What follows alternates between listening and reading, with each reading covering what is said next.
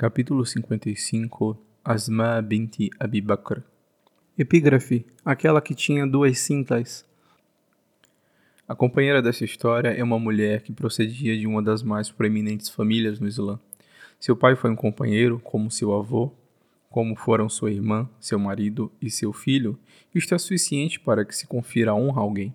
O pai dela era Abu Bakr al-Siddiq, um amigo íntimo do mensageiro de Allah, sallallahu alaihi wasallam, no tempo de vida deste, e seu sucessor como líder da comunidade após a morte do mesmo, sallallahu alaihi wasallam. O avô dela era Abu Atik, pai de Abu Bakr. A irmã dela era a mãe dos crédulos, Aisha, a pura, que foi objeto da revelação na surata Al-Nur. O marido dela foi o seguidor do mensageiro de Allah, sallallahu alaihi wasallam, al-Zubayr. Que Deus esteja comprazido com todos eles. Essa era a família de Asma bint Abu Bakr, uma das primeiras mulheres a aceitar o Islã. Havia apenas dezessete homens e mulheres que se tornaram muçulmanos antes dela. Foi-lhe dado o apelido de aquela que tinha duas cintas, por causa de um evento que ocorreu no dia em que o mensageiro de Allah, sallallahu alaihi wasallam, e o pai dela, Abu Bakr, empreenderam a hijra de Meca para Madina. Asma preparara um farnel com mantimentos para a viagem e uma pele contendo água, mas não encontrava nada com que amarrar os fardos para que pudessem ser transportados facilmente. Então ela rasgou a sua cinta ao meio, usando uma peça para fazer uma correia para o farnel de mantimentos e a outra para a pele d'água.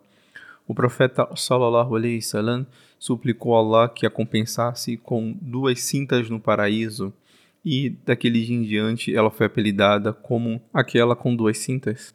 Ela se casou com al-Zubayr ibn al-Awwam, um jovem pobre que não possuía criado para auxiliar na manutenção da domesticidade, nem dinheiro para tornar a vida mais confortável. Tudo que ele possuía era uma égua de montaria. Asma era uma esposa virtuosa e de confiança que cuidava da casa à sua maneira, também da égua que levava a pastar. Ainda juntava e moía caroças de tâmaras que dava para alimentar o animal.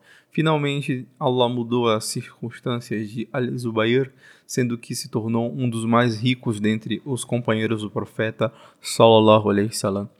Quando Asma encontrou uma oportunidade para empreender a hijra com o fito de praticar sua religião em liberdade sob a diretriz do mensageiro de Allah, sallallahu alaihi wasallam, estava grávida e prestes a dar à luz. Isso não a deteve quanto a enfrentar os rigores da viagem. Logo que chegou a Quba, sentiu as dores e deu à luz a seu filho, que se chamou Abdullah ibn al-Zubayr. Os muçulmanos se regozijaram e celebraram, pois tratava-se da primeira criança a ser nascida para os Muhajirun al-Madina. Logo que pôde, Asma levou o neném para o mensageiro de Deus, sallallahu alaihi wasallam, e o colocou no seu colo.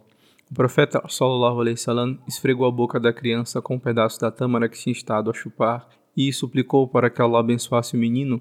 Assim, a primeira coisa que adentrou a boca do guri foi a saliva do profeta, sallallahu alaihi wasallam. Poucas pessoas tinham uma qualidade de caráter que distinguia a Asma, pois que era virtuosa, generosa e equilibrada. Sua generosidade era proverbial e relata-se que o seu filho, Abdullah, tenha dito o seguinte: nunca vi nenhuma mulher tão generosa quanto a minha tia Aisha e sua irmã Asma, que é minha mãe.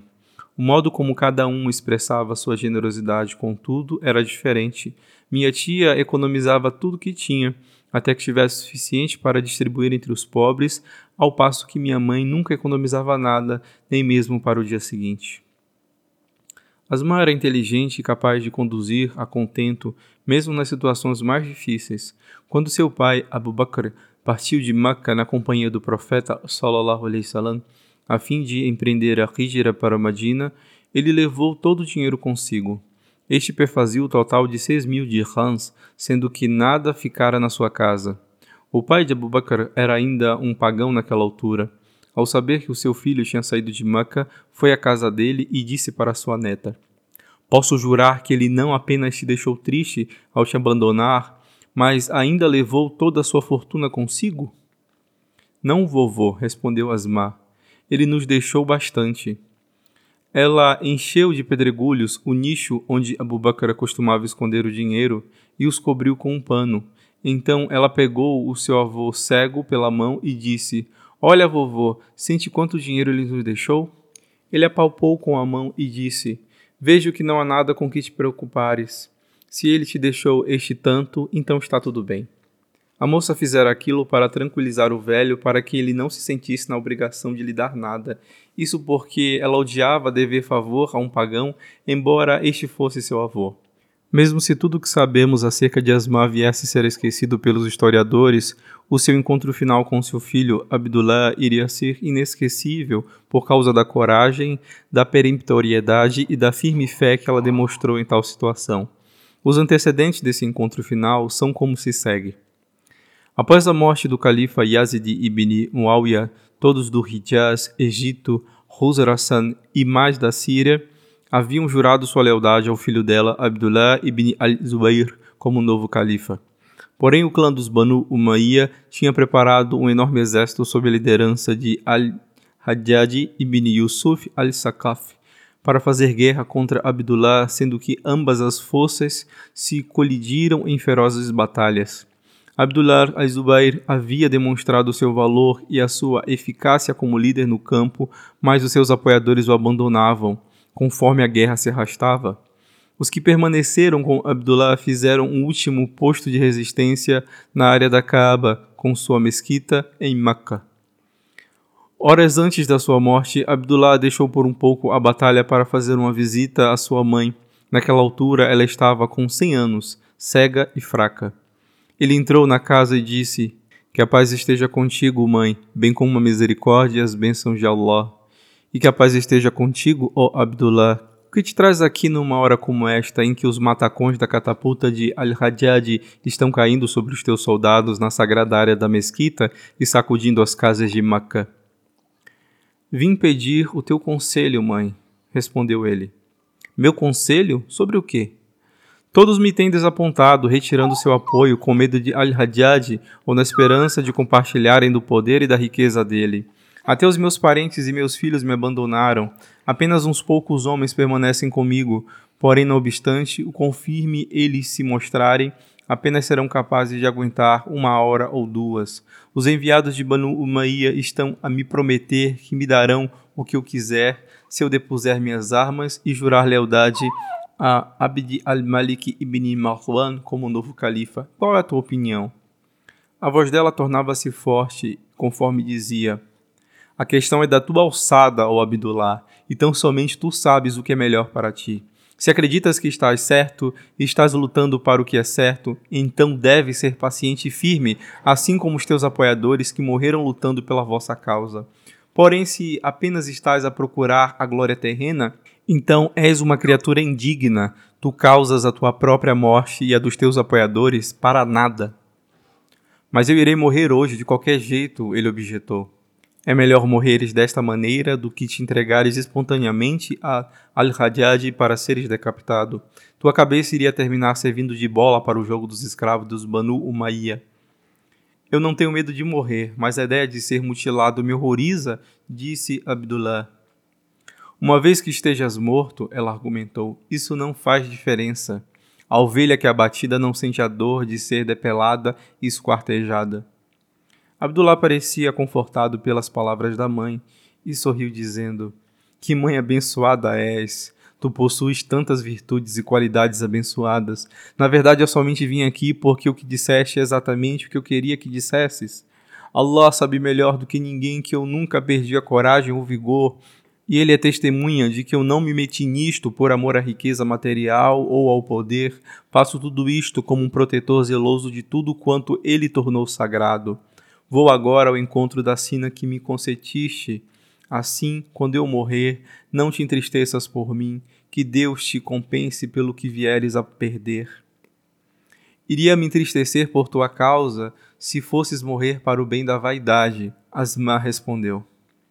Deves consolar-te com o fato de que teu filho, a saber, jamais se deu ao vício ou à concupiscência, nunca desobedeceu às leis de Allah, jamais traiu a confiança nele depositada, nunca oprimiu um muçulmano ou não muçulmano, e jamais preferiu nada a causar o aprazimento do Todo-Poderoso Allah. Não estou dizendo isto para me engrandecer, pois Allah sabe melhor o que eu realmente sou, mas digo para te consolar, ó mãe. Louvado seja Allah, que fez com que procurasses agradar a Ele e a mim. Aproxima-te de mim, meu filho, para que eu possa tocar-te e sentir o teu cheiro pela última vez. Ela disse. Abdullah se curvou sobre ela, beijou-lhe as mãos e os pés, enquanto ela curvava a cabeça e cheirava o cabelo dele, beijando, afagando. Então ela o empurrou, perguntando, que é isso que estás usando, ó Abdullah? Minha cota de malha, ele respondeu. Ora, isto não é coisa que se use, meu filho, quando se estás procurando morrer como Marte? Estou apenas a usá-la para que não te preocupes comigo, ele explicou. Então atire, assim irás ficar mais bravo e mais ágil e te movimentarás melhor. Contudo, procura usar calças para que se morreres não fiques estendidos, obscenamente exposto. Abdullah fez como ela pediu, tirando a cota de malha e apertando bem as calças com uma cinta. Então, ao partir para a área da Caaba para reiniciar a batalha, ele disse, Mãe, não pares de suplicar por mim. Ela ergueu as mãos para o céu e disse, Ó Allah, tenha misericórdia dele, pois ele passou longas noites em oração, a chorar, enquanto todos os mais dormiam. E tem misericórdia dele por causa da fome e da sede que ele sentiu no calor de Meca e de Madina quando jejuava. Tem misericórdia dele por causa da sua bondade para com seu pai e com sua mãe. Ó Allah, toma-o a ti e ficarei satisfeita com o que decretares. Concede-me a recompensa daqueles que são pacientes. À noite, Abdullah ibn al-Zubayr encontrou a morte. Antes que passassem mais vinte dias, sua mãe, Asma bint Abi Bakr, foi juntar-se a ele na vida futura. Estava com cem anos e não havia perdido nada da sua inteligência. Estava ainda com todos os seus dentes. Fim do capítulo.